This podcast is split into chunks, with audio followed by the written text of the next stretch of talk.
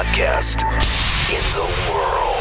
From WWE to TNA Impact by way of the NWA. It's time for Reffing It Up with legendary referee Brian Hebner and guest host, Mr. Reffin Rant himself, Jimmy Korderas. An all new episode starts in. This, this is Reffing It Up.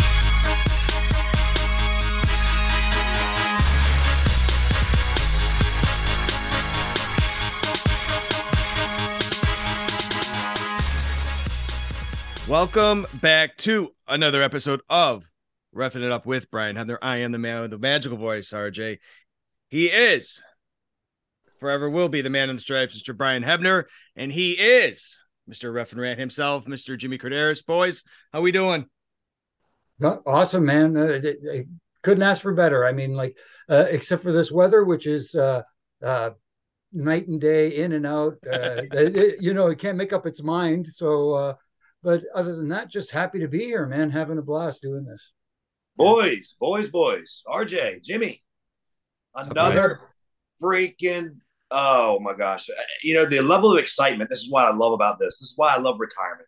The level of excitement I think can't be matched. And then every single week, like I got so amped for this tonight, and I don't understand why, but then I do because we're covering my boy Matt Hardy, and I'm bringing in uh, his co-host that we'll go over later on, uh, Jon Alba, and I'm so mm-hmm. excited about that. I think it's really just going to dig deep into some more backstory of some Matt Hardy. I just, man, I just mm-hmm.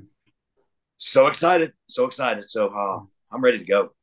Yeah, if there's um there's anybody that knows about Matt Hardy more than these two guys on the show this week, being obviously Jimmy and Brian, it is definitely Jon Alba. If you take a listen, we'll go over it, I'm sure. But if you listen to the Extreme Life of Matt Hardy, comes out every Friday, uh, wherever you get great podcasts, uh, you'll you'll hear why he has a very John has a very large passion for uh, for the business and for everything Hardy Boys, Matt Hardy, what have you. So we'll definitely get into that. But something we definitely want to get into is our first count. This is your one count. This past Friday was hard to kill from center stage in Atlanta, Georgia. And our guest from last week, guys, Mickie James is your new Impact Knockouts champion.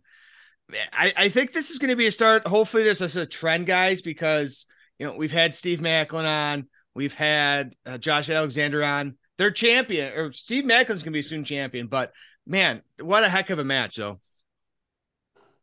No, it, it was an incredible match. Uh, you know, uh, uh, hats off. I, I'm I've been blessed to get to see Josh Alexander from a, uh, from a fledgling indie wrestler here in Canada, working in Ontario and right away, you could tell there was something about this guy, and he's special. And he's absolutely showing it right now, not only from an in-ring wrestling standpoint, but in a match like he had with with Bubba slash Bully Ray at uh, Hard to Kill. You know, a uh, metal a full metal mayhem match, or mm-hmm. you know, just basically old school hardcore match.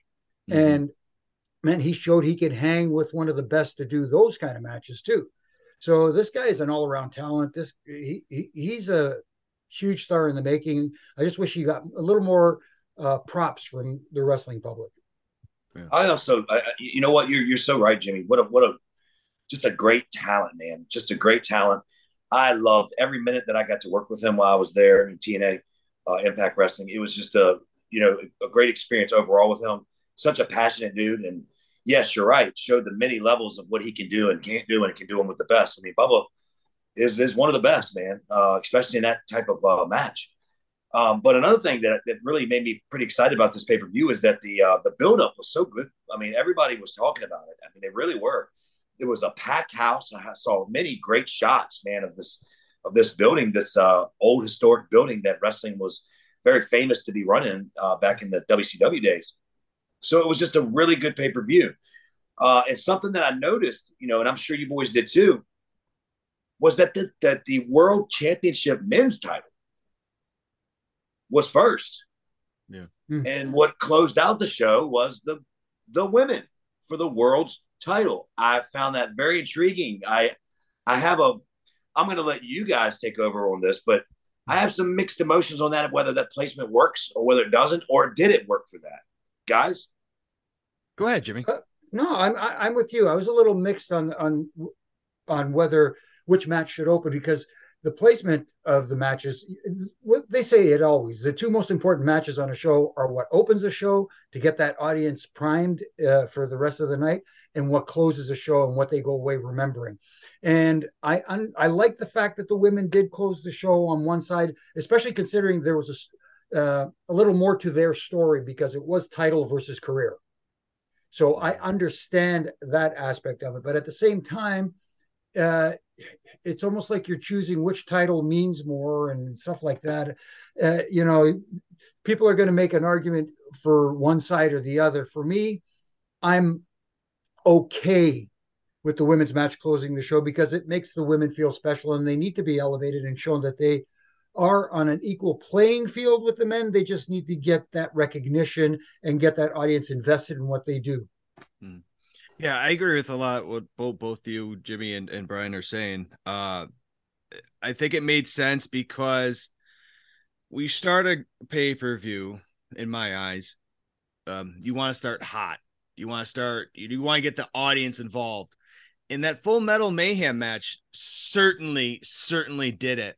Um, nothing personal against obviously if you had the women there, but I just think because you like you said, Jimmy, it was they told a story. There was more going into it. It was the career versus the title, and you want I I would want to go home happy.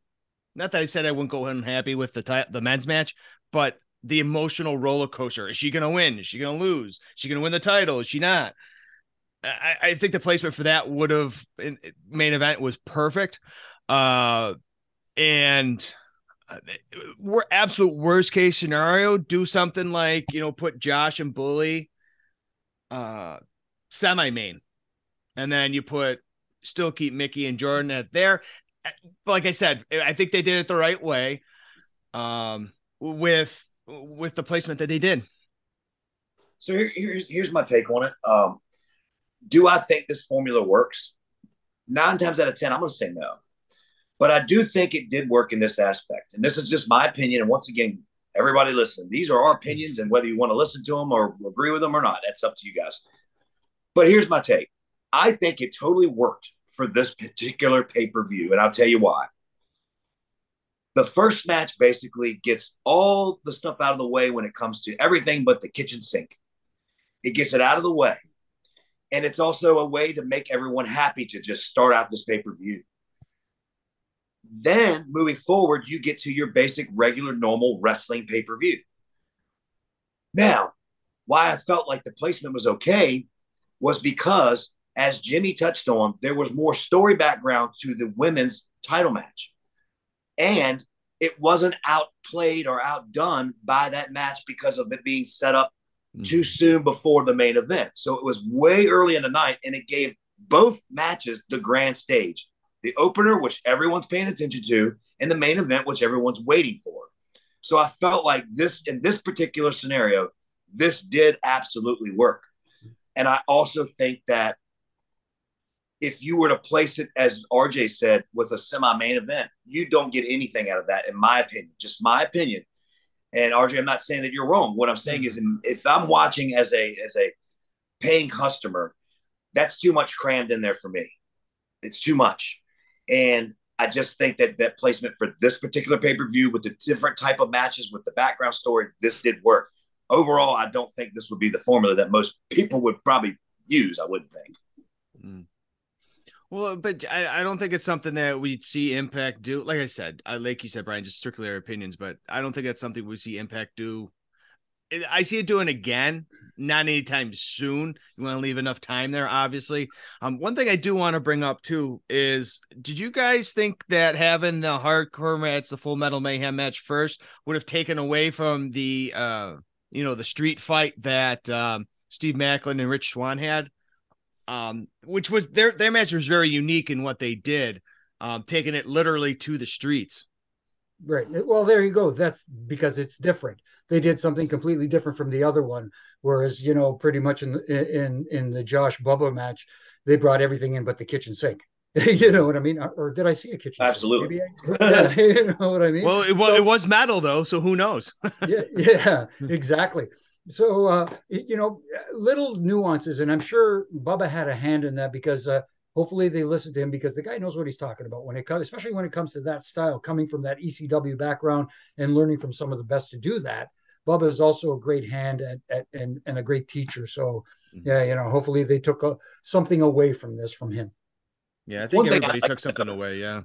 One one thing I'd like to know though about this, and, and, and none of us know the answer. I know that uh, I, I could, probably could ask it and figure figure it out, but I wonder who laid that out. I wonder who laid that out. Hmm. That lineup. Wait, do you think Bubba, wait, Bubba, Oh, the light, the light, the whole, the whole card. You mean?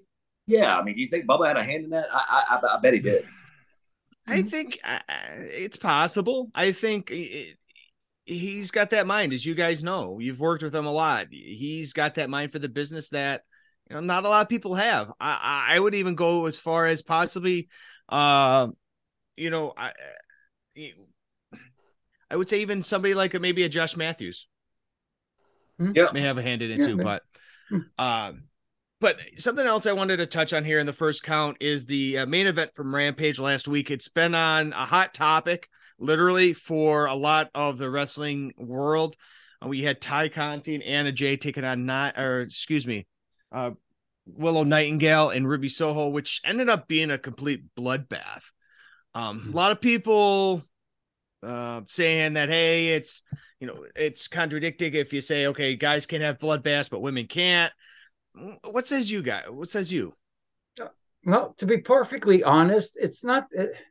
It's not the fact that it was a bloodbath, and yes, it, having it in a women's hardcore match like that, or uh, you know, or uh, it just it's unique, it's different, it, and that's the issue I had with it because uh, in AEW we tend to get blood on TV a lot more than I would expect. Let's put it no, that no, way. No, like every week, Jimmy, every week. Yeah, yeah, and so it, maybe it, people say, well, because it's the women, it feels different, and especially since uh, Ruby was, my goodness, it was it was a bloodbath, and uh, again, my issue was more that if you're going to have a special situation like this where the women do bleed, put it on a night where you're going to get your most viewers. Not say, oh, we missed it and we have to tune in or go find it online or whatever the case may be. You do it these special moments in front of your largest potential audience, and that's Wednesday nights, unless there's an issue with that with the television station, and they may have might have had a, an issue with it. But like you said, they bleed pretty much every week, so I can't see the uh, station having an issue with it.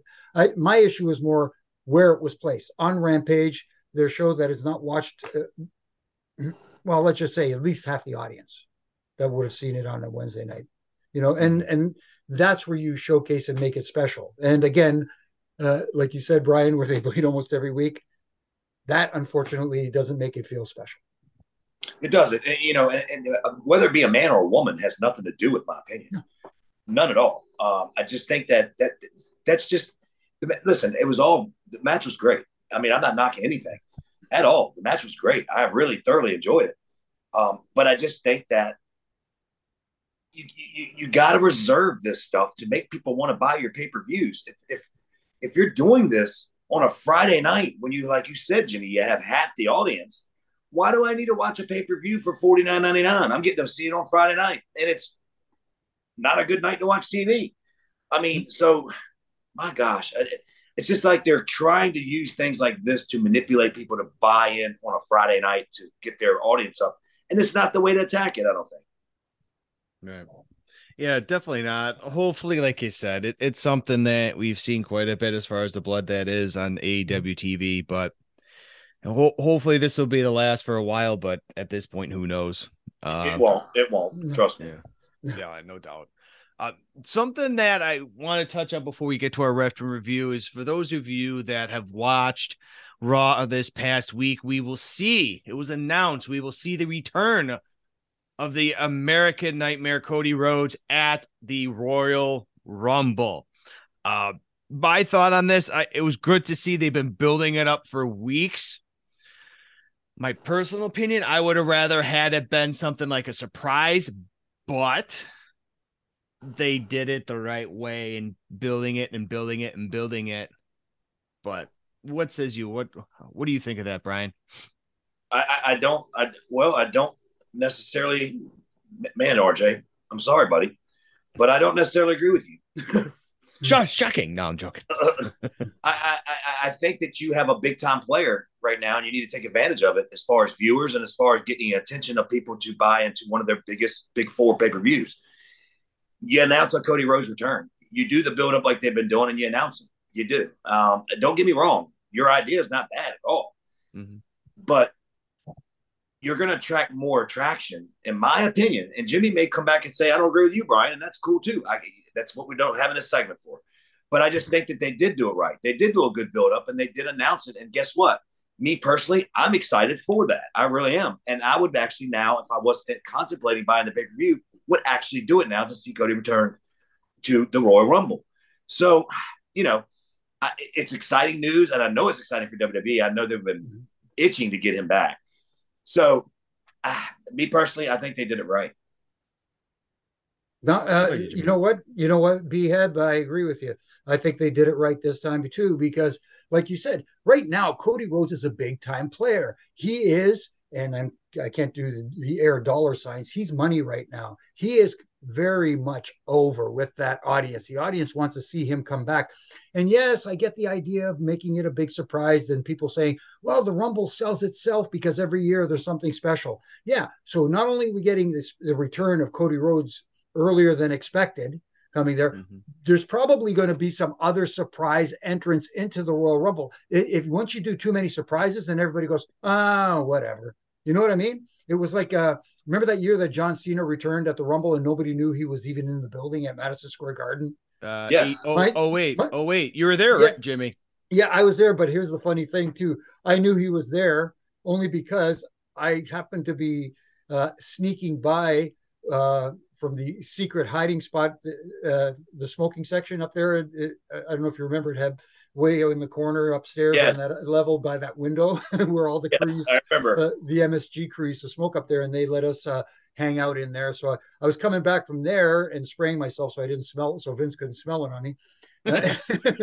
and and here I see somebody covered with uh with a blanket being escorted in out of this limo that came up to the you know the ramp and I look at the shoes and I went, "Oh my goodness, Cena's here because you know he wore the uh, the, the, the Reebok pumps." Yeah.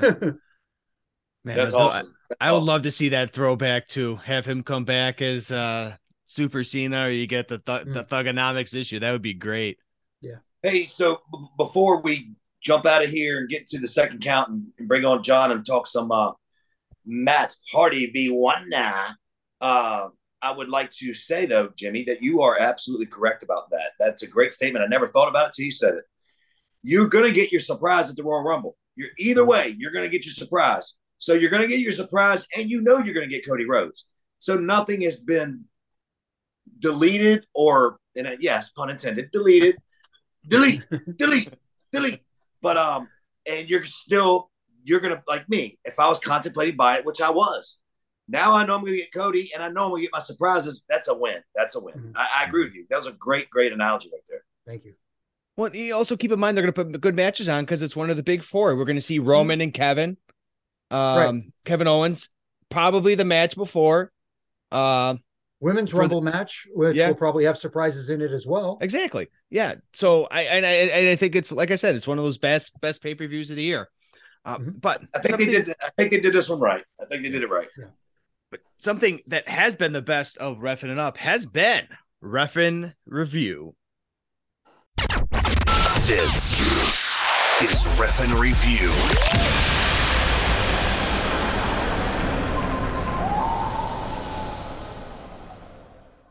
So, boys, the Ref and Review this week, we talked about it obviously pre show, but uh, short, simple, to the point. We're going to go back to Friday night Rampage main event.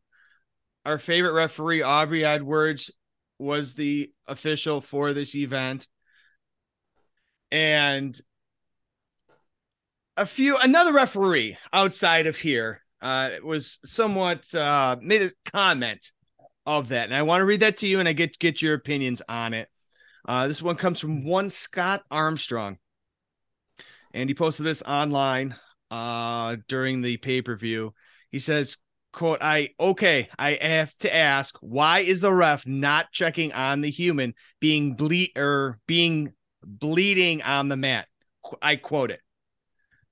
Um, what do you guys think about that? First and foremost, with his uh, with his comment on there. Go ahead, Brian. I, I, I don't want to touch too much on this right now because I really don't want to hurt people's feelings. But I'm just going to be honest. I'm just going to be honest. There's a reason why she wasn't checking on her because she's too busy checking herself out, trying to be over as a star. Somebody's in the ring fucking bleeding. Get your fucking ass over there and go check on your talent. That's your job. Your job's not to stand there and wear your funky shoes and put your eyeshadow on and look like you're a star. You're not a star. You're a fucking referee. I've been doing it for over fucking 20 years. And guess what? I am who I am. I'm Brian Hebner. I'm not selling a fucking ticket. I don't know what it's going to take to get these guys to realize you're a fucking referee. You're not selling a fucking ass in that building. I'm done. I'm sorry about that. But anyway, go, Jimmy. no, I don't know how to add to that. That that was incredible. But you, you got a point there. I mean, and, and, and Scott was getting uh, attacked on Twitter for for for making that observation, and he was, oh yeah. How can you say to an Armstrong who'd he ever beat? But anyway, uh, Scott, Scott was hundred percent correct. Your job as a referee is to help the talent tell their story and check on the talent when it needs to be. And checking on someone bleeding that much is handling both jobs at the same time. Not only are you checking on the talent, but you're also telling the story that you're showing some concern for someone who looks like they're very much injured, losing a lot of blood and losing maybe some consciousness. You know what? I, I, tell the story, help tell the story. But uh, mm. well, you know, you know, well, you know what, Jimmy? Here's where I'm at on it. Scott can get all the heat he wants to, and I guess what? I'll take the fucking heat too. Put this shit on the dirt sheets. I don't give a shit because what I'm trying to tell everybody right now, mm-hmm. you're a referee. Do your fucking job, and being your being a referee doing your job is checking on your talent that's injured and being bled to death. That's that's what I'm gonna say. And Scott Armstrong, good for you for freaking saying it. And if people are mm-hmm. attacking you, it's because they're they're so beloved by their big star. Well, then have her be a main event fucking wrestler against somebody and, and see if you want to pay a ticket for it, you dumbasses. Hmm. Well, I, I was going to reiterate what uh, the other individual came back and talked to Scott about, but I, I can't get better than that. Uh, something I can get better with at with is our sponsor this week, Underdog Fantasy. You sign up right now at Underdog Fantasy. You go over to the App Store, Google Play, wherever you get your uh, smartphone apps. You download the app, use the promo code REFIN. That's R E F I N. You'll receive 100 deposit match up to $100 and play some pick 'em high low. Guys, football season, the playoffs are hot. Why not pick a couple of your teams, pick a couple of your players? Make it fun, make it interesting. I would say, Brian, you could pick a couple uh, of your Washington uh, comrades there or Commodores or whatever they're called but eh, oh man, they're sitting home playing golf. But anyways, head over, download the app. He's steaming right now. I don't want to. You know, you know I don't want to poke the bear. you, know, you, know, you know what, RJ? You know what, RJ? All right, that's cool. Guess what? I won money on that app too, by the way, and I didn't use any of my commanders because you are right. They are at home playing golf. Now you have made me and turned me heel on your Buffalo Bills. Yeah, well, get in line. I'm sure there's a lot of them out there. wow. Oh well, yeah. I, I, have no room to talk. My Titans, anyways. Never mind. Eh, well, they'll be good. They just got their GM today, so we'll see how that goes for them next year. But head over, download the Underdog Fantasy app, use a promo code REFIN R E F I N, make your deposit, get up to 100% of that, or get 100% of your deposit back, up to $100. Thanks to our friends over at Underdog Fantasy. Boys, let's take a break real quick get it up to our second count and welcome in Mr. Jon Alba. This is your two count. And ladies and gentlemen, I am very, very, very, very, very excited about what I'm getting ready to do. I just can't believe with a schedule that we were able to nail down a day and a time. And guess what? At Reffing It Up, we did. Not only is this man the host of The Extreme Life of Matt Hardy, he is also a Emmy Award winning sports broadcaster for the work that he did as a producer at the Major League Baseball Network. Ladies and gentlemen, I bring on to Reffing It Up, Mr. Jon Alba. John, welcome, welcome, welcome. I am honored to be here.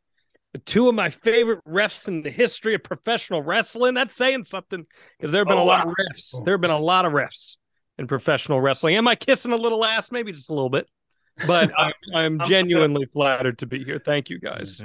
I'm, I'm just going to roll with that, John. yeah, yeah, I'm going to take it as well. Trust there you go. Because uh, you know, you know, being in that kind of company, like a look, look at Brian has uh, uh, his dad, his uncle, his late uncle. Yeah. You know, some uh, Tommy Young's, all the all the guys from the past. You know, it, man, Tommy Young was the guy who uh, I first kind of paid attention to as a referee and made me want to become a ref. So that's awesome.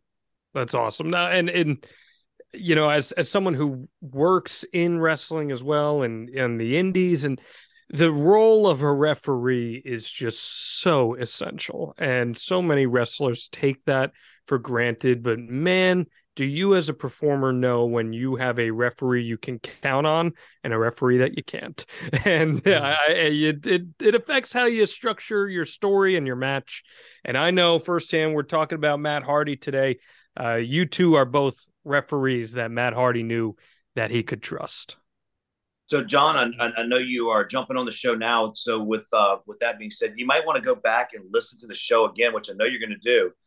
And talking about referees to depend on, just don't bleed in AEW and have the girl referee be your match. That would be your uh, person to take care of you. Just saying. But anyway, go ahead. I, I heard you get a little fired up there. I'll, I'll have to Oh, that's that's nothing. That's nothing. yeah. I, I, don't know what you guys are talking about. I don't get fired up. Fuck. Well, well just get just get a couple more uh what uh couple more uh, sodas in there, uh, Brian. Oh, you're talking there about you the uh, Canadian water. Canadian water. Yep. Yeah, that too. Head Clearly over Canadian. to yeah, go over to clearlycanadian.com and order it right now. Thanks to our friends over at Clearly Canadian. Uh man, I'm just I'm just full of it, man.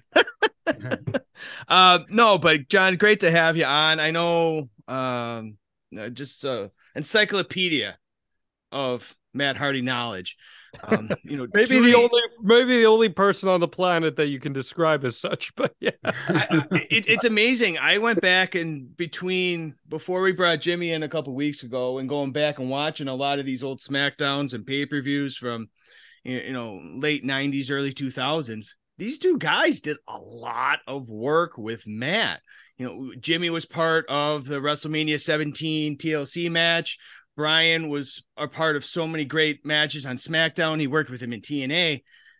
It's just unreal on how how interlocking a lot of these guys are in professional wrestling, referees included, to to the talent. Yeah, and what is important for people to remember too is that the referees are some of the boys as well. Sure, they're not wrestling, but you're on the road with all the talent and you're going to the same cities as them. You're driving in the same cars as them.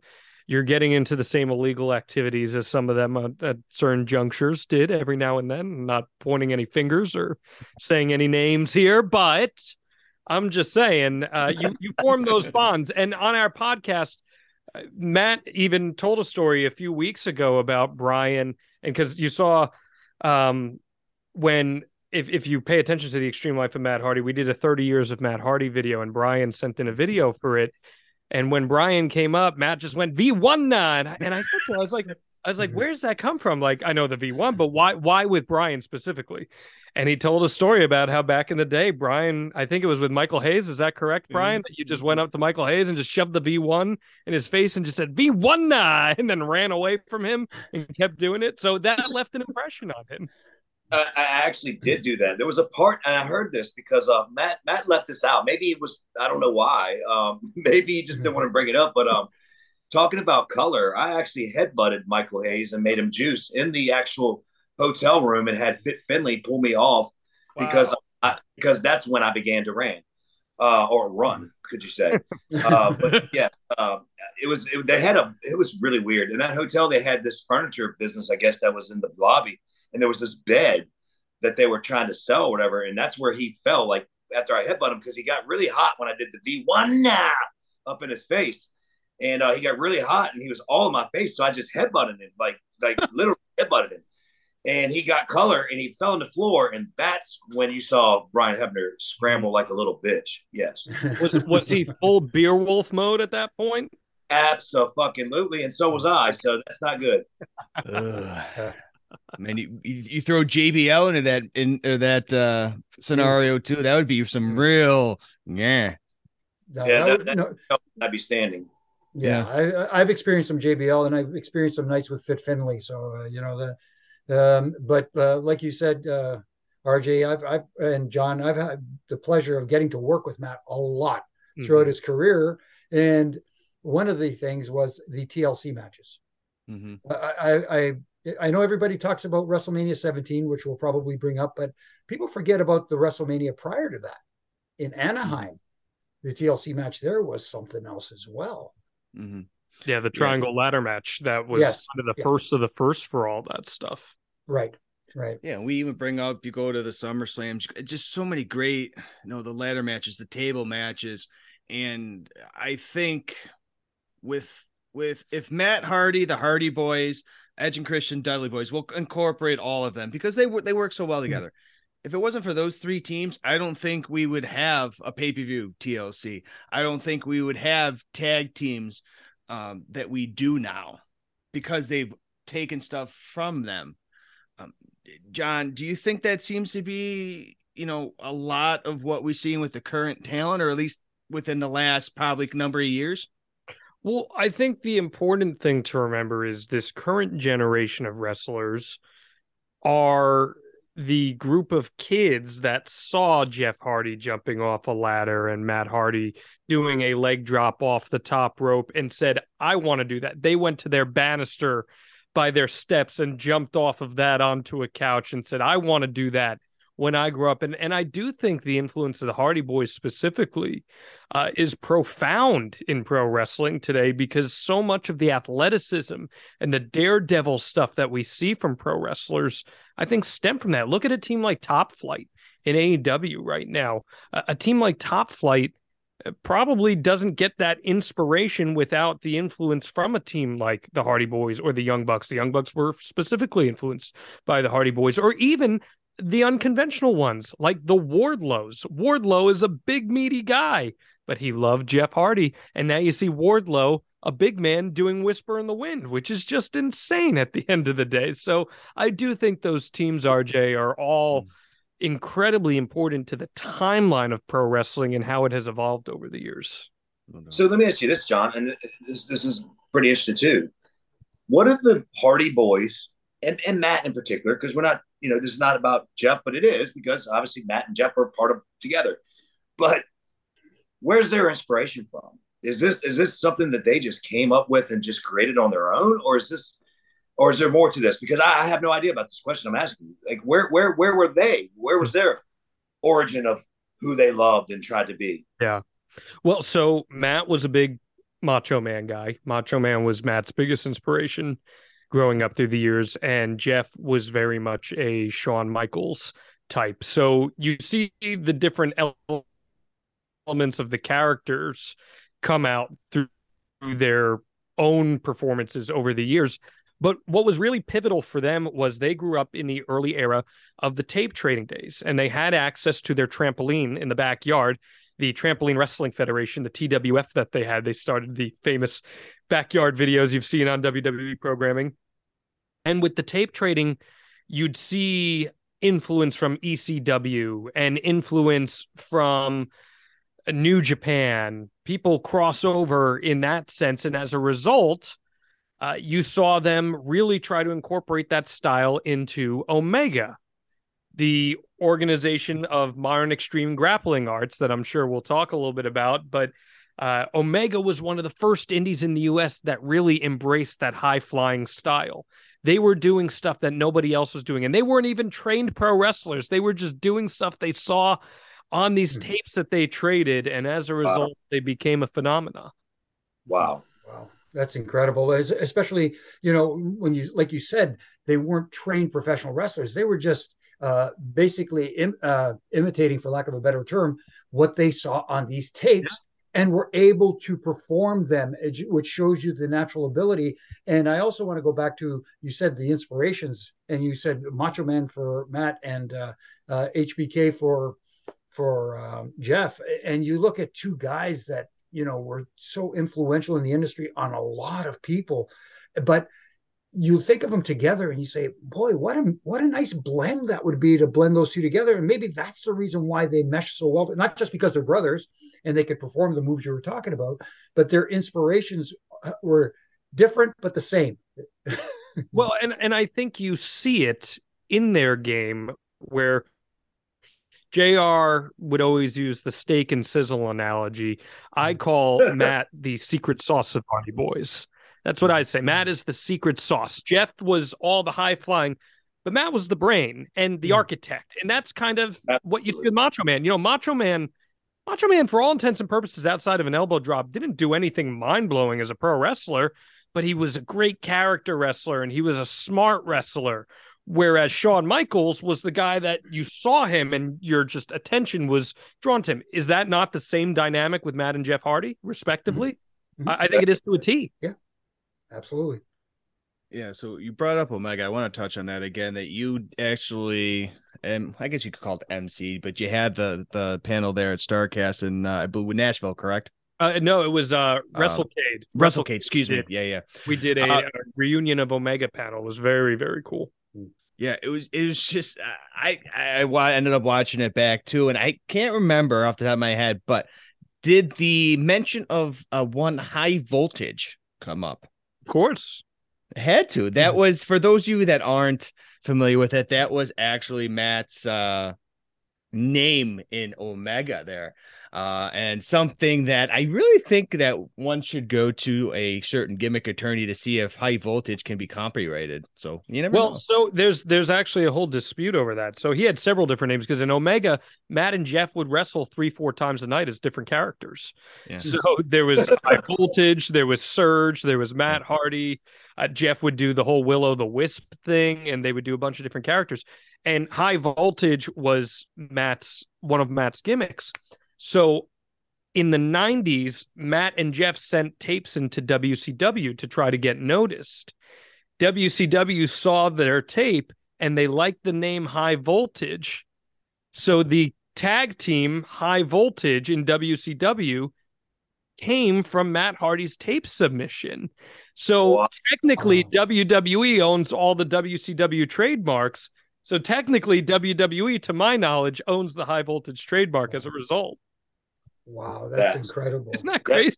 That's, that's that's crazy. And and and you said that they wrestled like three times a night and under different gimmicks and stuff like that, but they also put up and tore down the ring as well. That was an 18 year old promoter, Jimmy. My he was goodness. an 18 year old promoter. How crazy is that? That's, All while they're doing hits with WWE because they would drive up and then drive back mm-hmm. down and do enhancement matches. It was yeah, crazy. I remember. I remember, and there would be time, and I was wondering, you know, like he'd come over to us because I was part of the ring crew as well, and say, "Hey, do you guys need a hand setting up the ring?" And we're like, "No, it's okay, dude. You don't have it. No, no, let me grab it." You know, and he'd go over want to grab one of the boards or something like that. Wow. He just, yeah, he just he wanted the help. Hmm. You, you know, too, uh, something that you know I, I'm sure Matt would remember, but when I was breaking into the business as a Green Hornet.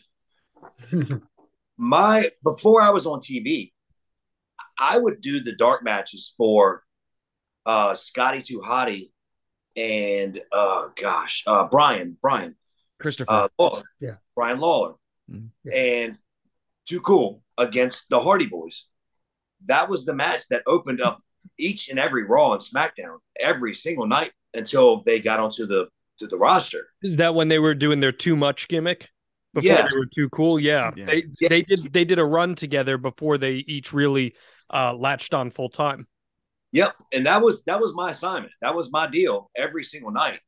And it was the most incredible assignment I've ever had in my life. It was, I would do that dark match all day long for 20 some years. I don't care. Because it was so absolutely amazing to watch these four grow. They were young. They were so young. And when you said that about Matt being the brains between the two, not that Jeff doesn't have brains, and I'm not saying that at all, but Matt is the total brain of that crew. And it was very apparent from the day that I met those boys. And and, and Matt approaching him and going over things, I've just never worked with anyone, anyone in my life who is the most laid back guy and has no worry in the world except for what he's talking about and passionate about what he's talking about. It's the strangest thing to go over a match with Matt Hardy. It, it really is. Uh, he just sits there and he's just like, well, what do you mean you want to do like that? And I'm like, well, I just thought that maybe the hot tag would be better. Maybe if Jeff took this and we did it that way, he goes, you know, that's pretty interesting. Um, I think that may work. I think you may be right. And you know, it's just it's it's not one of those guys that goes, I don't like that idea because I like my idea. I like da da da da da da. He wasn't like that. He was the most laid back guy. It, it, it was amazing to go over matches with him, and especially as he got older. When I got to work with him, I guess way older because I was with him in uh, uh, Impact. You know, our EC3 matches that I had with him and stuff like that. I mean, they were completely amazing. He put totally structured those matches. They were all Matt Hardy. If you don't like those matches, then you don't like Matt Hardy's brain because he's the one that did them all.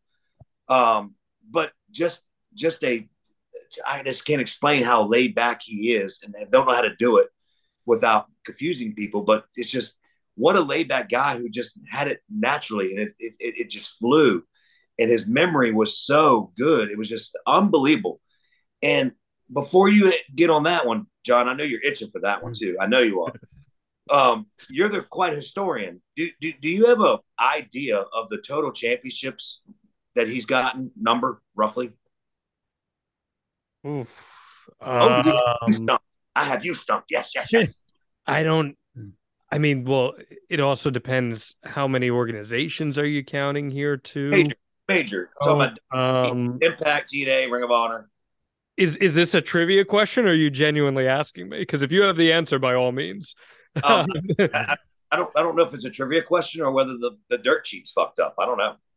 what what's the answer? What do you got? I got 21 total championships in major. That sounds about right. That sounds about right. I would say because because you have to remember they held different iterations of the WWF Tag Team Championships. Then they held the WWE Tag Team Championship in 2006 into 2007.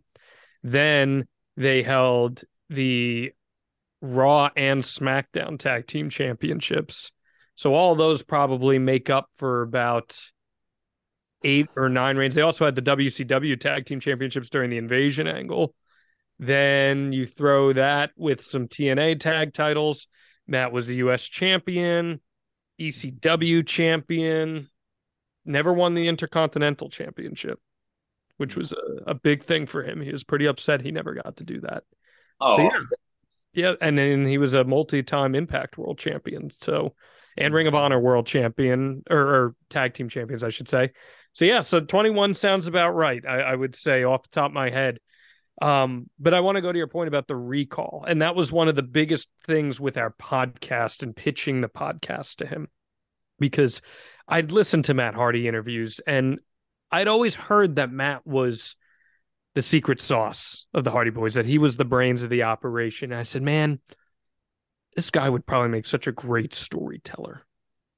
And that's what the genesis of our podcast was. And my goodness, his recall, he'll be like, yeah, you know, I stepped forward with my left foot in this spot because of this. And I'm like, what? This match happened 20 years ago. How do you remember that? Uh, but it is one of the really special things about the extreme life of Matt Hardy. And as a matter of fact, Brian, Matt and I were talking, and we were talking about how I was going to come on here and talk about this podcast and and his run in WWE, TNA, and beyond. And uh, since you gave him some words for his 30th anniversary video, he wanted to send you some words as well. I wanted to send a big shout out to my boy, Brian Hebner. Uh, I am a big fan of Brian Hebner as a person and uh, as a referee as well. And I also absolutely love his podcast, Reffing It Up. And I know this week I am very honored to be the topic of discussion. So I'm very excited to hear this back. Thank you so much for choosing me, Brian. I've really cherished our friendship for so many years, decades now. We've known one another. And you've always been a great guy, especially when you're throwing up the V1. Thank you so much for doing the episode on me today. I look very forward to hearing it. And thank you so much for your great support of the extreme life of Matt Hardy with myself and Jon Alba. We definitely support you as well, Brian. And if you have never heard Reffing It Up with Brian Hebner, you should check it out. He does a great job. He has a lot of passion for his podcast, and he is putting in work and really producing a great product. Thank you so much. And uh, once again, honored to be the topic of today's Reffing It Up. There you have it. That's awesome. Thank you. Thank you guys so much, man. He's the best dude in the world. He really is. He's one of the kindest people I've ever met in pro wrestling. Mm-hmm. I, I as you I know, as you know, Jimmy, that's that that's not easy to come by. no, I man, you know what? When, it was a pleasure getting to work his matches. And like Brian said, he was always open to any suggestions. And sometimes as a referee, you, you, you kind of realize with some talents, it's not a good idea to express an opinion or a suggestion or an idea uh, with some guys. But with Matt, you know, Matt even at times would tell, would ask you, so what do you think? You know, I just, you know, there's, uh, he's got a better recollection memory than I do because I, I know I've done a lot of, ma- but I do remember one match I did of his with Eddie Guerrero, and you know Eddie was doing the lie cheat and steal thing at the time and having fun, and it involved a chair, and I made a suggestion in that one, and and both he and Eddie were very up for it, and they did it in the match, and and I was like, this is the coolest thing ever, that you know talent would actually listen to me, give a suggestion and actually use it. So uh, Matt was always like that, you know, always asking. Uh, I know Brian could vouch for this and saying, "Ah, well, Jimmy or Brian, what do you think of this?"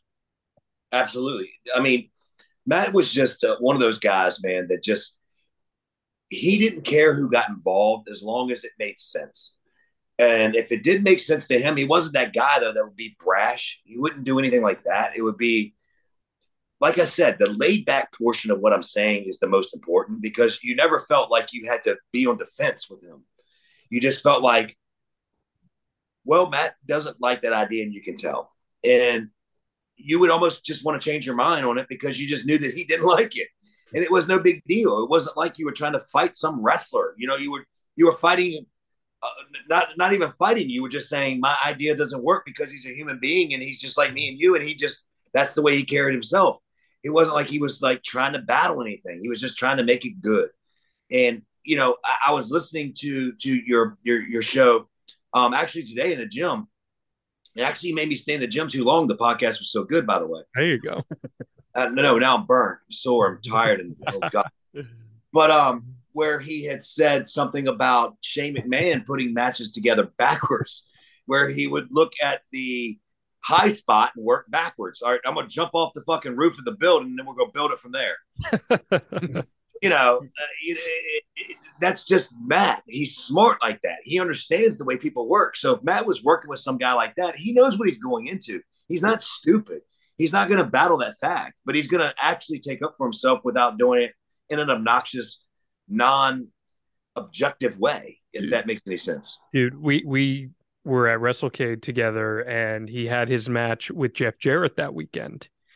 And they're laying their match together. And at one point he comes up to me and he's like, What do you think about this in the match? And I'm like, "Yeah, what?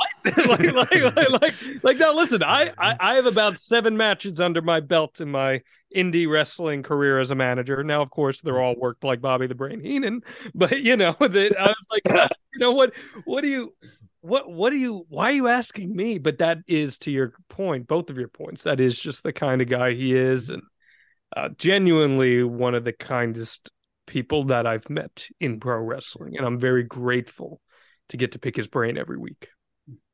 It, it definitely does.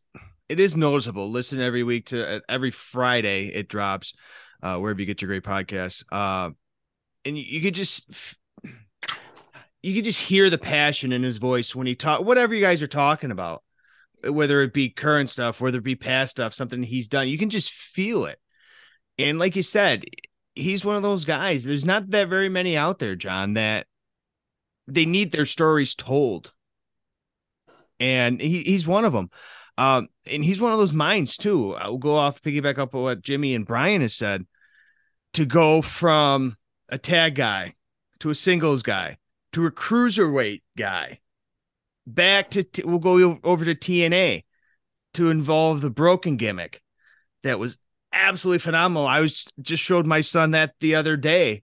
I said because he knows he sees me watch all the stuff from the 2000s with the TLC matches that you know Jimmy was involved with, like he mentioned.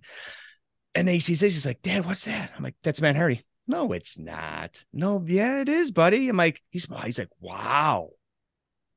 And that's the thing wh- why I've loved the Hardy Boys so much because time and time again they reinvent themselves and it shows the how mindful they are for the business and the passion they have for the business. Well, both of them in general, Matt so much as well. Well, and that's kind of the key to longevity in pro wrestling, right? Reinvention. Look at Chris Jericho and how he's been able to sustain such a long career. And I mean, Brian, to my knowledge and recollection, you were there in TNA when the broken stuff was really starting to unfold, if I'm not mistaken. Uh, I, when I saw the broken character for the first time, I, I told Matt I hated it. I thought it was so dumb. I'm like, I don't get this. What is this? And then to see the thought process behind it and and understand, okay, this is why he did this, and every little thing that happened was thought out. I mean, what was that like in in person seeing that unfold? What was the reaction like from the locker room seeing him whip out this broken universe of sorts? Well, let me let me explain this, uh, John. You know, and I had this written down already to talk to you, uh, and and to go over this this this, if nobody believes me, that's fine. Um, but I'm being one hundred ten percent honest. I've heard two of the biggest pops in that Orlando impact zone. I guess is what you want to call it. Okay, and I'm being dead honest the the the first biggest one, and I had to say, was when Jeff came back. Okay, and he came out as a surprise. The place fucking went banana. It just went crazy. All right. This broken gimmick came out. Okay, and and and I used to talk to Matt about it in catering, and I'm like, I don't, I don't I'm, I'm like you. I'm like, I don't understand what the fuck you're doing. Like, you, you got a blonde streak in your hair, and you, you know, you're acting like a like a fucking idiot. And he's like, you don't understand. he starts, and he actually tells me, and I'm not going into that because that's that's that's that's that's that's his stuff. But and it starts to make sense, like you said. Well, it was like the third time, no, maybe a few more. It, it started to get over and get some traction. And do you remember the time that uh, Reby came out and did the piano? Mm-hmm. That was okay. Bound, Bound for Glory that was the second biggest pop I've ever heard in the Impact Zone in my life. And if you go back and watch that, what year was that, John? That was 2016. Okay, 2016. God, you you are an encyclopedia, bro. um, but yeah, so in 2016, and I was in the ring when this happened, and I didn't even know about this entrance. Apparently, they went over this before. I must have been in catering, eating my fat ass off or something. I don't know what happened, but I see this organ thing roll out, and I'm like, "What are we doing here?" And then I see Reby come out and all this other, all this, like, it was a huge deal and starts playing music. And I have no idea what it is. And then it breaks down into his music of the broken, you know, Matt Broken. And then he comes out, and I'm telling you, as that as the piano played nothing, I guess it seemed, and went to something, the place went nuts. And then when Matt came out, it was the biggest eruption I've ever seen in the impact zone. Now, now don't get me wrong. You're talking about 1,100 people, okay? But still, it was the strongest 1,100 people I've ever heard in my life. It was amazing. And yes, I was there for the whole thing from the beginning to the end. And it was unbelievable. And I really would love for people to go back and check this out. It, it, it was really, really something to behold. And Matt really believed in his heart it was going to be that way and really believed that it was going to get him over and really believed that he was another person when he was doing this. Yeah. And he really was another person when he was doing this. I think it started to be that he was like that on a regular. Like it was just it, it was just crazy. It was it was he did it so well, so well. And I would love to see the damn thing brought back. I don't know. At AEW it would be cool. I don't know. I don't know what they're planning on doing with him over there, but Jesus. But John, a great question because I can tell you right now, it was the most awesome thing I've ever seen. I don't think it can be over or understated. The broken gimmick was the most overact in wrestling, period, in any company at the time. So much so in 2017 when they came back at WrestleMania, they got maybe the biggest WrestleMania reaction ever. It, it was, hmm. and I was there for that. It was an unbelievable moment to see in person, and and that was a credit to the reinvention. And Jimmy, I know like you weren't necessarily there up, up front for that, but you were there for when Matt was through those reinventions in WWE in the early 2000s and stuff like that. Did you Right. see it in in those early stages of his development? Did you see that brain process of his where he was thinking ahead to the next step? You could you could see that he was a guy who knew what he was. He was a, he was a sponge first of all. Mhm. He would he he absorbed information from everybody. He was a listener, and he you could see that at times, sometimes whether it was at ringside, he'd be sitting there, and he you could see his his brain starting to work, and he's starting to think. And you want to go over and say, "Hey, Matt, what's up?" But you don't want to interrupt his thought process at the same time. But you can tell early on, and again, not a knock against Jeff, but you could tell early on that Matt was the um, the secret sauce, as you guys say, or the the eleven herbs and spices uh, secret, you know, whatever you want to call it. Uh, don't get me wrong, Jeff had a great mind as well, but it just he kept a lot of stuff to himself. He was more introvert uh, when it came to that sort of thing, but uh, Matt just took it all in and learned so much and was able to incorporate it. And as he moved forward through the years, he was able to evolve it too. He didn't stay stagnant. He didn't stay the same. Like you said he changed he adapted. He knew that you know you can't go through the, uh, life with the same gimmick Hey, hey, John, John, real, real quick too. This is my thought. Maybe you can make it not my thought. Maybe you can change my thought. Do you think that that MVP program that he did with with Matt would have like I think that was the turning point in my opinion of his career. I think that people believed Matt could be separated from Jeff. In my opinion, I, for me, it was it was a matter of saying, "Holy shit, man! This guy can not only have the greatest matches with with a guy who was over. Now MVP was way over too at that point in time, and that program was exceptional. I mean, I, they they did dumb shit that people would think is dumb, but I didn't. You remember the basketball shoot off and all the stuff they used to do there. I mean, it was just incredible. It was so much involved in that thing. I just really think that's what put Matt on I don't know. I guess I got to repeat it on the mat Mhm. that said you're a star on your own. Is am I am I wrong there? I mean, you're No, the we- We did an entire episode on that MVP feud, and it was actually one of my favorite episodes because you saw two very creative minds collaborating. And I think that program really elevated MVP quite a bit to the next level, too, as a heel. And there's a great story uh, from that podcast about when they have their food eating contest, Yes. pizza eating contest, where Mhm. Vince encouraged Matt to puke because, you know, Vince McMahon loves puke. So there's there's he's a lot. gonna He's, he's gonna gonna he's gonna puke. But uh, yeah, so I, I'm in complete agreement with you there, Brian. I, I think that that program, when Matt finally wins the U.S. title, it's a moment. People got a huge for it because his pursuit was so fascinating and it was an unorthodox feud and they had the tag team together and then they weren't together. It was really really well done. It was a simple anything you can do i can do better feud but that's sometimes a very easy story to tell. And frankly i do think they kind of dropped the ball on not doing more with matt after that i felt like matt was kind of positioned where he could have been a believable babyface challenger for the world heavyweight championship at that juncture and they didn't he, and and i think around that time he was supposed to be in a program if if i've got my timeline correct which i may or may not you remember when Mr. Kennedy won the Money in the Bank briefcase? Yes. WrestleMania. They were grooming Matt to be the first challenger for when it, Kennedy successfully cashed in. But when Kennedy got hurt, they changed plans. So Matt never, to my knowledge, Matt never had a program for the World Heavyweight or WWE Championship in WWE, but he was going to be. And I think the MVP feud was a, a big piece in that. Yeah. Do you think Fair that was, when when he won the ECW there later on? Do you think that was some sort of kind of like make do kind of thing where they said, okay, we couldn't we couldn't give you things happened. We couldn't get you in the heavyweight to WWE title, but hey, here's the ECW title.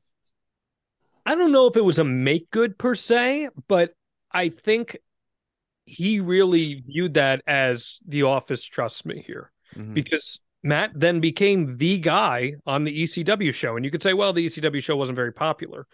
Well, it was still a major brand for WWE. And he was put in charge as the main eventer every single night. And not just that, but because it was kind of a quasi developmental show, he was in charge of having to elevate each opponent that he faced. Uh, and, and Jack Swagger was the guy that eventually won the title from him. And he was in charge of on house shows having matches with Jack Swagger when he was very young in his career, trying to help guide him through it. And who better to have in there than a mind like Matt Hardy to position him in that spot? And, you know, Matt really enjoyed that time because it allowed him to show what he could do as a singles guy he and Jeff were both singles world champions at the same time, which was very cool for them personally, because Jeff was the WWE champion. And uh, yeah, uh, ultimately, it was definitely a period that he holds with a lot of high regard. So, why don't we send it up to our third count of this episode and get some listener questions in here for you, Jon, as well maybe a few from uh, some of us as well. So, we'll send it up there now. This is your three count. It's that time for some listener question, guys. Um, I got a couple from uh, somebody that you're very familiar with, uh, Jon, Mr. Devin Dowling, loyal listener of the show and of uh, the Extreme Life of Matt Hardy as well.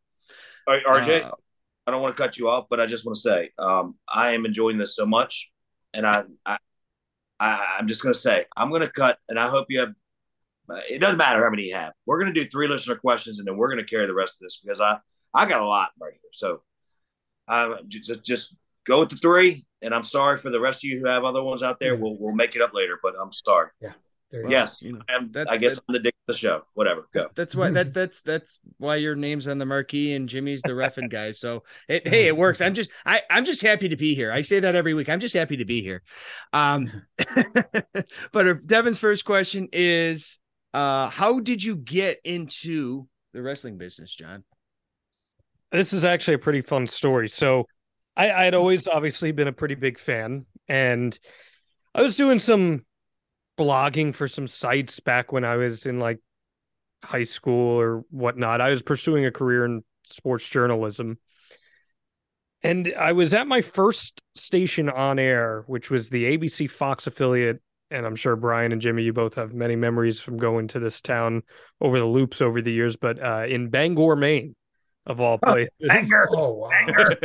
and I was I was the sports director there and I was covering a one man show that Billy Gunn was doing there, oh. and oh. and I was doing an interview with Billy, and I, I had talked to him before that, but this was our first time in person together, and he goes to me, you know, I just got to tell you, you have a really punchable face, and I go, oh, is that so? And he goes, no, man, if you ever want to work in wrestling, that's your meal ticket. People will pay money to see you get your face punched. And because you know us wrestling fans and wrestling minds they're all so twisted we're like huh, yeah that's interesting and uh, that started my journey into indie wrestling and now here i am eight and a half years later whatever it was and getting to host podcasts with people that i grew up watching and talking to fine gentlemen like you so here we are awesome yeah i'm i'm curious because like you said you have uh, several podcasts going right now with several yep. wrestlers, and and yes, obviously Matt is a, a, a, great one. But who who are some of the others that you really? Um, I'm sure you enjoy them all, but uh, I do, I but, do. I, I get what you're saying. Yeah, listen, I, I've been very blessed and fortunate to get to work with some great people. Yeah, I've got the Extreme Life of Matt Hardy, and my other major podcast at this moment in time is Strictly Business with Eric Bischoff, and Eric, you know, whether you like him or you love him or you hate him, there's no denying that he is a captivating wrestling mind to hear talk. Mm-hmm. And Eric and I don't agree on everything, especially the modern era of pro wrestling. We have two very different perspectives on. But I will always listen to Eric's perspective because it's unique, number one, and it's usually pretty educated at the end of the day. So I always think he has a lot to offer. I got to do a lot of work with Kurt Angle. My two, my mm-hmm. three favorites growing up were The Rock, because who didn't love The Rock? The Rock, Kurt Angle, and Matt Hardy. And for me to be able to say that mm-hmm. I've done podcasts with two out of the three, that that ain't bad. Though I wouldn't hate if we added Dwayne Johnson to that list too. not not at all. So Jon, Jon, just um, you know, you know, covering Matt, and obviously you're. If nobody knew, and I, I knew, but I had no idea to the extent. But the quite historian you are. Um, have you and Matt talked about being the only cruiserweight championship match that's ever main evented on uh, SmackDown, I believe? So we have a Rey Mysterio episode coming up this year where we will be talking about that. That is planned for later this year. I think we did briefly hit on it on a previous episode of like Ask Matt Anything, but that will be a big part of what we talk about because that I, I know firsthand he has told me this. Rey Mysterio is one of Matt's favorite people that he has ever worked.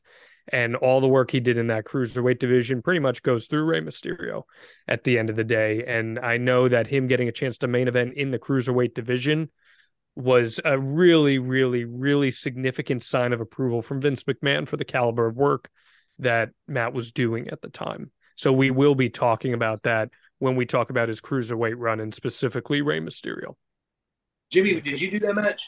I believe I did. Uh, unfortunately, my recollection of matches is not the same as uh, as Matt's. Matt's uh, took bumps throughout his career. I, uh, apparently, I took too many ref bumps, and I can't remember. but I but I think that was one of the ones I did. Be, eh, man, be, uh, let me just put it this way: I've been blessed to be a part of a lot of Matt's matches over the years, and having to see him do a lot of, um, yes, in the TLC matches and that sort of stuff.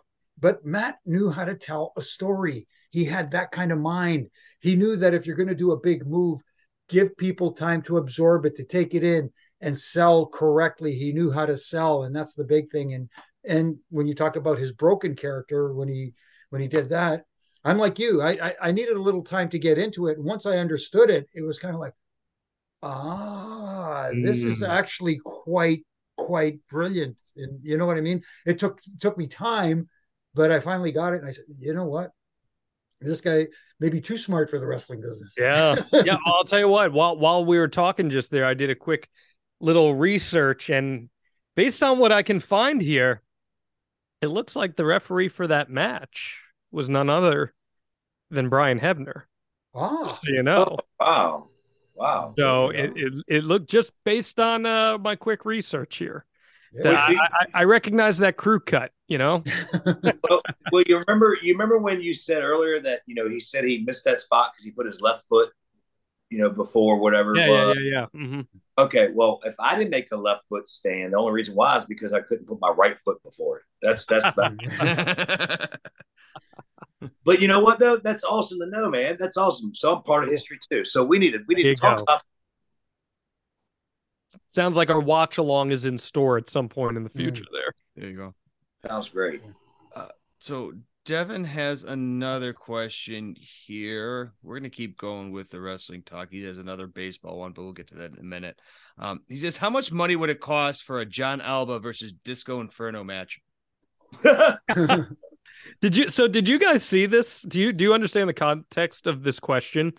Um, so I, I yeah. So Dax Harwood has his podcast now, and they asked for questions for his podcast, and I guess they said no wrestling questions. By, so by I way, asked, "Hey Jon, by the way, that's not a good idea."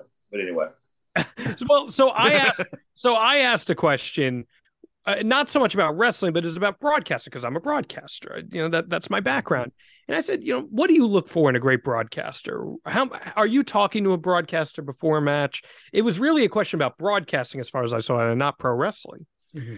And Disco Inferno, who I've never interacted with in my life, don't follow him. He doesn't follow me.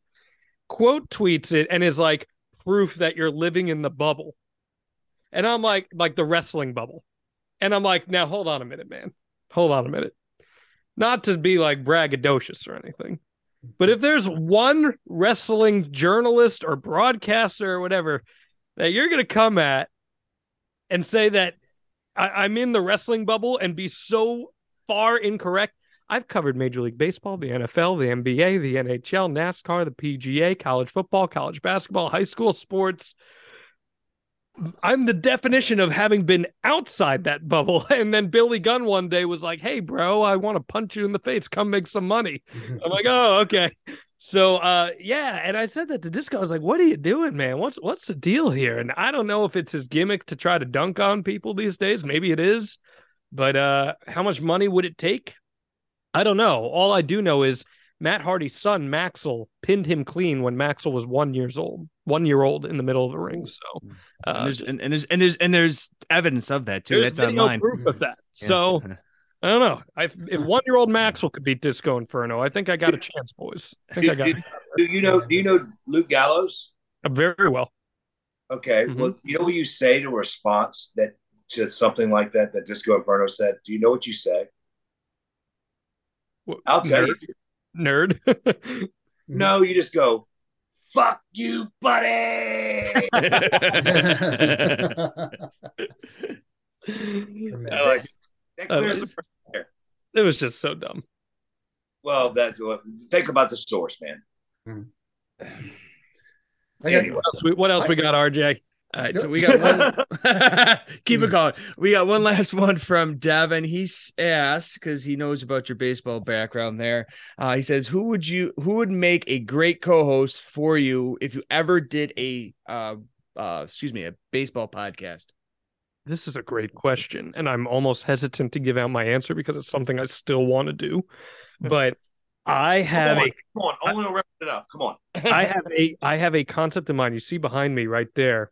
I don't know if either of you guys or all three of you guys are baseball fans at all, but I got the 98 Yankees there behind me. That's my favorite team in sports history. And I want to do a podcast one day with a Yankees beat writer, somebody that was there the entire time, and do a long form on the Yankee dynasty, you know, the dynasty that launched Derek Jeter and Mariano Rivera. And each week you have a different episode on a different person from the dynasty or a, a, major game or a series from that dynasty. And it's with a writer or a former player who was there firsthand, up close in person to witness the whole thing. I think that would be a really cool concept for a podcast. Nice. So, interesting side note on that. I grew up a Yankee fan since birth. My uncle, uh my I should say my great uncle is my grandfather's brother would send me a every year since probably 80 eh, since I was born 84 he would send me in the mail every year a Mets yearbook and a Yankees yearbook so I have I don't know where it is it's going to kill me if I can't find it but I have a 96 yearbook for the Yankees I have an 86 yearbook for the Mets Oh wow, that's awesome and I'm like, it's it's one of my cherished things. I'm like, oh man, it's just it's one of those concepts where a lot of people they don't. There's not a lot out there. Baseball podcasts. Yeah, yeah, I'm, um, I'm in on it. So if anyone yeah. has a connection, let's make it happen. Okay, well that's on tape now. So if anybody starts a Yankees podcast with I that, you're gonna I have to win your ass. Let's go. he Jon Alba will be on you like Maxwell on Disco Inferno. That's right. Wow. He'll be like Brian Hebner on the Beer Wolf. Oh, oh. headbutt motherfuckers everywhere. He won nah. The one.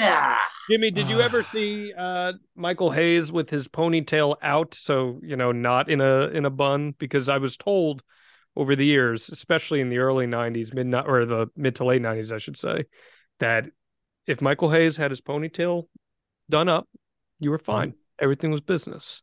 Mm-hmm. But it was when the ponytail was out you knew there was trouble. I've seen the ponytail out a lot of times on the overseas tours on the bus. Uh, Let's yep, put it that way. I will tracks. leave it at I will leave it at that. That tracks. Okay. Jimmy's so kind. Jimmy's so kind. uh, yeah, I, I, do. I do remember him calling out Khali one time though. Um, we wow. were at TV. We were at TV, and you know, we're walking into catering, and they had chili that day in catering, and there was a great Khali wolfing down the chili. And, you know, he didn't eat uh, certain meats, let's put it that way. And we all looked at each other. And I happened to be walking with PS at the time, and uh, and some other guys, and we are looking. And going, Who's going to go over there and tell him? And, you know, Michael. Oh, I'll go tell him. I don't care. So I walk out. Hey, Khali, you know, there's uh, there's a poor. Uh, there, no, he's telling him what's in there, and Khali looks at him and goes, "Yeah, so." And he just kept eating. Michael went, "Okay, whatever." That's amazing. That's great. I love that. Hey, Jon. So on, on a on a little, uh, I don't know how to say it. Oh, just to break things down. Mm-hmm. Obviously, there's there's been some history of problems uh, with with with with uh, the Hardys as far as legal issues and things like that. Um, Matt's never hidden from him. Matt's never not talked about him. Uh, I just want to ask: Does he ever feel like this holds him down as an individual with what his brother may do or may not do? And do you think that this has ever affected his career? Oh, I mean, 100%. It's affected his career. No questions asked. I mean, look, reality is reality. As Matt would say, the truth is the truth. They were about to go on a very big run in AEW last year. They were about to probably win the AEW Tag Team Championship. And then what happened happened. And right. it kind of sat it's it, it resulted in Matt falling back down the card. And listen, you know, that's my favorite part about Matt is his transparency. In an industry that is built on a lie and smoke and mirrors, Matt Hardy is extremely transparent. And we we did episodes on mental health and addiction. We did episodes talking about Matt's own battle with those demons. And the reality is, as as we discussed on there, you can have people supporting you and trying to right your ship, get you on the right track but it boils down to the individual themselves at the end of the day. The individual themselves has to want to set themselves in proper form. And if they don't or they can't, it's going to have ramifications on other people. So it is unfortunate what's happened. It doesn't mean that Jeff Hardy's a bad person or a bad guy. You know, people go through shit. It's it mm-hmm. sucks. It, it it happens. Matt doesn't hold anything against his brother or anything like that. But again, Matt is kind of an eternal optimist, so he tries to find the good in every bad situation. Right. And, and and right now he's making the best of that by getting to work with Private Party and Ethan Page, guys that were from that younger generation that he had never worked with before, and hopefully he can give his veteran rub to them just a little bit. So yeah, has has it held him back from doing some things? Certainly. But even if he gets held back, he's going to try to do everything he can in his power to make the best of it then like you said giving off that advice hopefully people are listening because if there's one veteran out there and this is funny coming from a guy who saw his debut basically uh, if there's one veteran they should be listening to he is definitely one of them and i think uh, and and i hate to you know put a negative spin on things for aew but i don't think they listen enough to their veterans some of the talent there and Jeff, uh, uh, Jeff, uh, Matt, and uh, so, some of the other veterans there are definitely guys they should be listening to, and maybe not following their word to a T, but at the same time listening to them and trying to understand the reasoning, the logic behind it, because it's like you, like we say, and we preach here all the time. It's a lot more than just the moves, because a lot of guys can do the moves. It's how you present yourself to the audience and get the get the audience interested in you and Matt was able to do that with all his inter, uh, in, uh, reinventions of his character. If I were starting a promotion right now, Matt Hardy would be on my short list of individuals that I would want either as a head coach or as someone on my creative staff. There's no questions asked about that. I agree. Well, and you know, think... oh, go ahead. No, That's okay. And, Jon, I'll, t- I'll, tell you this, and I mean, one of the, the the the saddest memories of my whole career and I've, I've, I've come ways, you know, away, you know, and, and realized what was going on because at the time I did not. Was with, with was with Jeff, and obviously you know the story with him and Sting at the pay per view. Um, I was very, unfortunately, part of that, yeah. and it was it was a very very sad moment. And I know that you and EB have talked about this, and I know that I'm sure you and Matt have talked about yep. it. Mm-hmm. And um, I just, you know, I just didn't understand it, you know, because you know, yes, I drink beer, you know, but I'm not, I'm, I'm not a fucked up individual. You know what I mean? I just, I'm not. Um, but it was just a really crazy moment in my life that I just couldn't understand. And I was very mad at Jeff. And I told him in the ring, like, like literally told him in the ring. He was like, What are you doing? And I was just literally just like, you know what, dude, you fucked up. You fucked up. And I said that. And I literally said that. And it was probably 10 minutes after I got through the curtain that I just couldn't believe I said that to him because I realized there was a guy that was hurting. You know what I mean? And Jeff is the best individual you'll ever meet as well as Matt. Dude. And, I, oh, and, oh, my God. and yeah. It, it, it's so true. And I actually text Matt, and Matt told me to please text Jeff because I was scared to call or text Jeff because I thought I fucked up by saying what I said, but it was from my heart because I felt very embarrassed and I really protect what I do, which, you know, yes, I'm not selling tickets to nobody. I'm not doing any of that. But but I, but what I am doing is trying to protect the boys in the ring and do my job. And I just really, really just it, it crushed me. Yeah. And Matt was the one that let me do that and told me to do it. And I did. And I reached out. And you know what? It was the best. It, we, we, didn't talk on the phone. Me and Jeff didn't talk. I'm not saying that. But we text for about 20 minutes. And it was the best texting I've ever done in my life. Yeah. He, he admitted that he was going through things. He admitted that he's got demons. He admitted different things that he had never said to me before. You know, and, and, and so it's just um, it's to me it all orchestrated from the brain that we talked about earlier matt because matt understood the situation and realized how important it was for me to reach out to him to let him know i'm not mad at you. I'm not mad at you. I'm just upset with your decisions mm-hmm. and just upset with the way you handled this situation. Well and that comes from a place of care and concern at the end of the day too right? Because like you both of you knew the Hardy Boys coming up through the system here and saw their ascension, and it really was special for them. Um, you know, the thing about Jeff Brian is, as you alluded to, if you've ever met Jeff Hardy, Jeff is truly one of the kindest individuals that you're ever going to meet. He Absolutely. would, he wouldn't harm a soul. And that's why when you see someone like that struggle with these demons and and like Jeff did some bad things. He screwed up. He Mm-hmm. screwed up. But it's it's one of those things where like if that was a bad person who screwed up like that, you'd be done with it. You'd say, you know what? No, you're kind of loose. But if you know him, you know the type of person that he is, and that unfortunately he has dealt with these things that uh, have really taken control of him your heart just goes out. And and when this stuff happened with jeff this past year i'll never forget the day that happened. I, I, was so heartbroken a that it happened but b my immediate thought was oh my goodness mm-hmm. poor matt because everything he's been working so hard for just fell apart. And right. to to my surprise at the time but not to my surprise in hindsight when Matt and I spoke on the phone, he said, "You know what, man? I'm just going to do the best I can and make the best of it." And that's the kind of guy Matt Hardy is. Mm-hmm. And you know, I, and, and I'm done. I'm done with that after this. But I learned a lot as a person too. I did. I learned a lot as a person.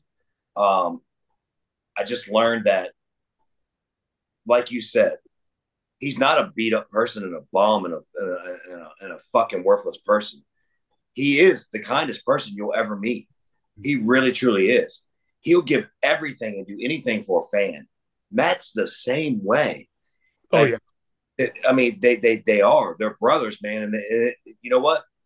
They are different. They're very different. But it just taught me that I never learned this before in my career, and I don't know that many referees have. But it just shows you that you have to put over the fact that people were dealing with things and it's not you and about you. It's about them. And them doing what they need to do was probably that portion of that part in his life. You know what i mean? It's mm-hmm. just it was really weird. It was a really weird situation. And and i hope no referee ever has to experience that ever ever ever. Um, I mean, you're working with the icon Sting. It was just really, really tough. But I'll say I've learned from it, and I love Jeff even more for it, and I really do. Mm-hmm. And I love Matt even more for it because Matt was the the the engine that drove me and Jeff to being okay. You know what I mean? Because we weren't okay. Jeff was mad at me. I was mad at Jeff. And we were good because Matt's the one that orchestrated us talking this out. You know what I mean? And so it was, it, it was a really cool, not cool experience. It was just, mm-hmm. it just played like that. Sure. Yeah. That's, I, I appreciate you sharing, sharing that story here. Mm-hmm. So to piggyback off of that, and then we'll move on to uh, some wrestling. But we've seen guys like Mark Mero, DDP, um, Jake Roberts, even really take you know the bad things that have happened to them in their careers because of addiction, mental health, what have you, and flourished with it. Whether it be DDP with his yoga or the public speaking with Mark Mero. Mm-hmm. Do you see down the road if he doesn't already?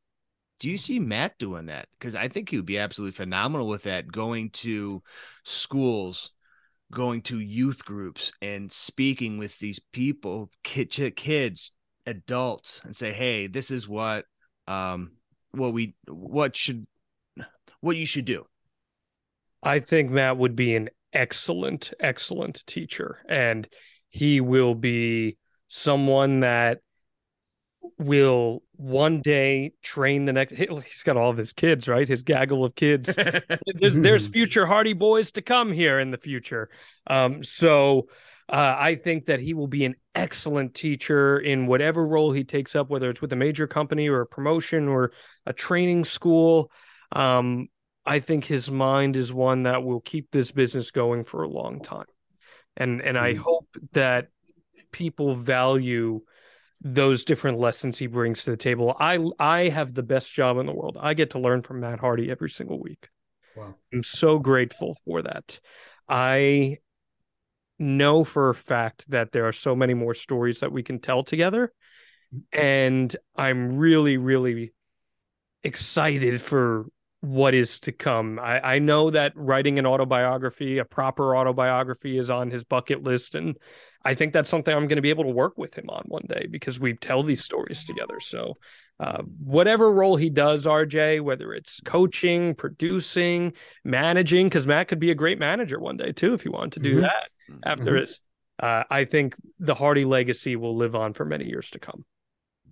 Amen. I, I want to say this, Jon. Uh, I know you're a busy guy, and we got we, we I, I could literally all three of us, mm-hmm. including mm-hmm. you, which would be four, could talk all night about Matt Hardy because Matt Hardy is the man um, to me, a, a, huge influence on my life and my career. And when I say life, I really mean that. I don't mean just as a referee. I mean life. Um, but I really, really, really just want to say I really thank you so much. Uh, I, I, thought about you right away, and I know that Matt couldn't be on the show, and Matt did want to be on the show. He really did. He couldn't do it because he was flying to Fresno tonight, which is a long flight obviously folks don't. Mm-hmm. Long flight, and it was just just too hard to do, and we had to do this tonight because we dropped tomorrow night, so or tomorrow mm-hmm. morning. So, yeah. and I saw thought immediately of you as I reached out to him, and he said, "Oh, please get Jon on. That'd be awesome." And that was that was that was my suggestion. I thought it would be great, and you didn't let us down, dude. You did great, and you that. filled in so good. I and guys. I just want to say last thing, and then I'm gonna flip it to the boys because I know they want to say something to you too as parting takes. But um, thank you so so much, Jon. And uh, you know, I'm always here if you need me, and I love Matt. I'll do whatever you guys need, and really, really, just really do appreciate your time because I know you're a busy dude. And thank you so so much. Thank you so much for that. That's uh really really super kind words of you, and I appreciate that. You're good people. It was great hanging out with you at the end of last summer and mm-hmm. I, I, think it was Chicago. I had an, a great time rendezvousing with you there. So thank you so much for having me. Seriously. Yeah, thank you for being here so much, and a pleasure getting to talk to you. Likewise, Jimmy. It's it, this this was awesome, and looking forward to further chats down the road. Hopefully, because you know what, uh, as someone who got to experience Matt Hardy for, for all those years, still learning about Matt and that's the beauty that's the beauty of this thing you know? and uh, thank you thank you for being here thank you for sharing with us and please pass on all our best absolutely. thank you so much jimmy. And so lastly obviously matt hardy the stream of life of matt hardy drops every friday morning wherever you get your great podcast how can people follow yourself matt and uh and the show as well yeah, you can follow me at Jon Alba, J O N A L B A. Lose the H. H's are for losers, friends. real people, real men spell names J O N. Uh, at Matt Hardy Pod on socials. You can follow Matt at Matt Hardy Brand, as I said, every single Friday, wherever you get your podcasts, or extremehardy.com and also Strictly Business with Eric Bischoff. If you guys haven't checked that show out, it's one of the most unique shows in all pro wrestling that drops every Thursday. But with how much news has been going on in the wrestling industry, it's been dropping even more significantly. So, uh, yeah. So thank you so much, RJ. You do a great job as well. Thank you so much for uh, having me on, on, guys. I really appreciate it. And Thanks, last thing, I, last thing I want to say because I know Matt's going to go back and listen to this. Hey, Matt, I love you, buddy, with all my heart. I'm sorry I couldn't have you on, but you know what? Jon did a good job, man. He might have been better than you. I'm just kidding. oh wow! I'll give you this because we do it every single week on our show. I'll hit you with one right now. Ready? Matt Fact. Matt's second favorite podcast is Reffing It Up. Oh yeah. Oh, there you go. The one. Thank you, Jon. Thank you, Jon, very much. Thank you, Jon. Thank Appreciate Jon. it.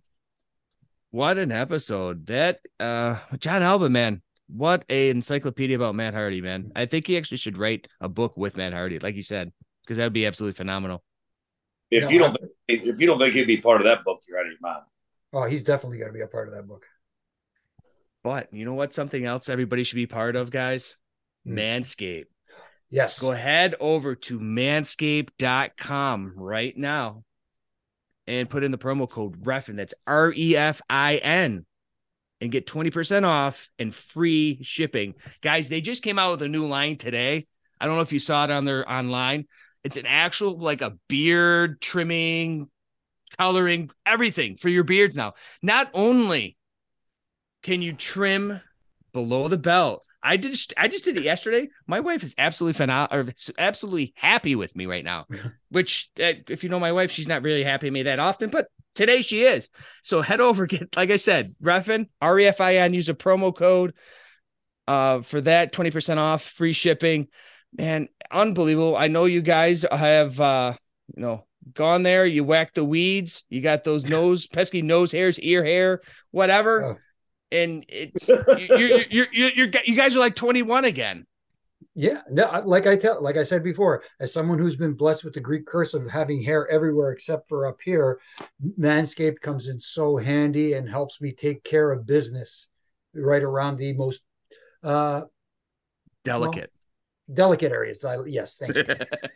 well, Jimmy, you're, you're you're just a nice guy. Let me just tell you, Manscaped. I'm telling you right now. All right, first of all, I want to just say one thing and I don't want to go elongated. I just want to say, first of all, my balls are great.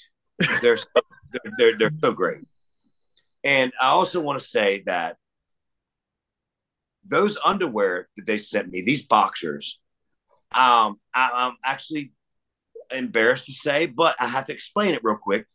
I put them on after I took an evening shower. Okay, I had a shower in the evening, which means about seven o'clock. They felt so good. I put the motherfuckers on again the next day because they felt so good. I did not only do that, but I also ordered three pair mm. to go into my lineup because it made my balls feel so good after I manscaped. I am totally clean. I'm totally fresh. I am, please get this stuff. Promo code RJ promo code again. Refin, R E F I N, manscaped.com slash Refin, or just simply go to the website, enter the promo code 20% off, free shipping. Guys, it's a perfect package for mm-hmm. your favorite package. Head over to Manscaped, Refin, absolutely phenomenal. And something else that is absolutely phenomenal is what we're covering next week, guys. Um, I, I I kid you not, this is probably the best segue that I've ever done. The big show is next week. I bet his balls are clean. Well, hey, I, I, I don't know, man. uh, maybe TMI. TMI. well, hey, you guys are the ones that traveled with him overseas. I'm sure we'll have Mhm. plenty, plenty of great stories from those trips, as Oh, well as uh, some matches from uh, from yesteryears that he- you guys worked with him. Um, can't wait for those stories, guys. Uh, man, big show. One of those guys that keeps keeps going. Yeah, absolutely. And and and God bless him. And you know what? Uh, when you when he when you didn't upset him, he was one of the coolest guys to be around. Yeah, you just don't want to don't want to make the giant angry.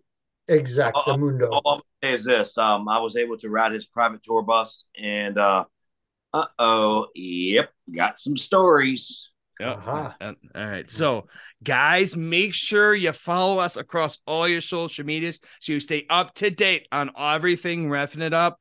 It's Reffing It at Reffing It Up across Instagram, Twitter, castby.com slash Reffing It Up. All our platforms are right there. Merchandise store, all the promos are right there as well. Uh, Jimmy, where can people get a hold of you?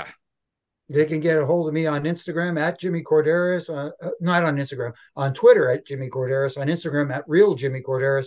All my social media platforms. You can catch me here uh, with you guys having a blast every Wednesday morning, and then you can catch me on Wrestling Inc. on Mondays and Wednesday nights after Raw Monday and Dynamite on Wednesday nights, giving my opinions on how the shows went, and also you can catch me on my social medias doing my Reffin Rants from Monday to Friday having a little fun there too.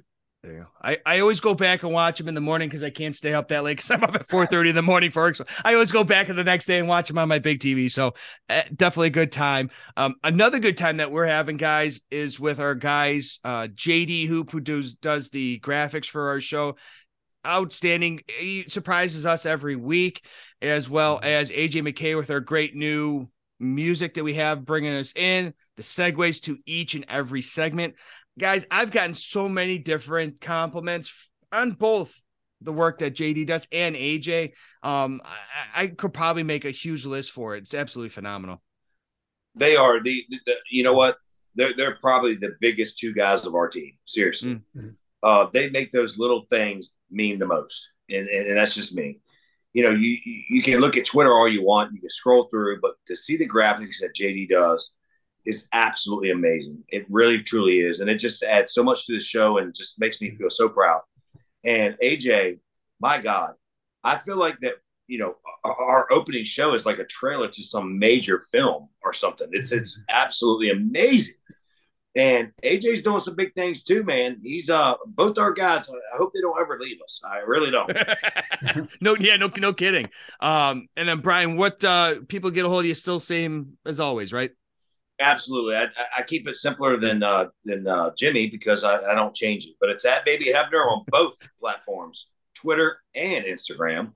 I don't throw in the D as Jimmy did, but it's at Baby Hebner, at Baby Hebner.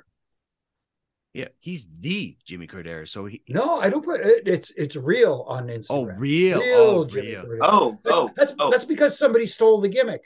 Oh, he did. I Oh, had, he did. I had I had to change it. oh, sons of Yeah, Well, that's fake. oh, jeez, idiots. tell me about it. but guys, thank you so much for being here tonight, guys. And guys, thank you so much for tuning in this week to Reffing It Up with Brian Hebner. And we'll see you back here next Wednesday.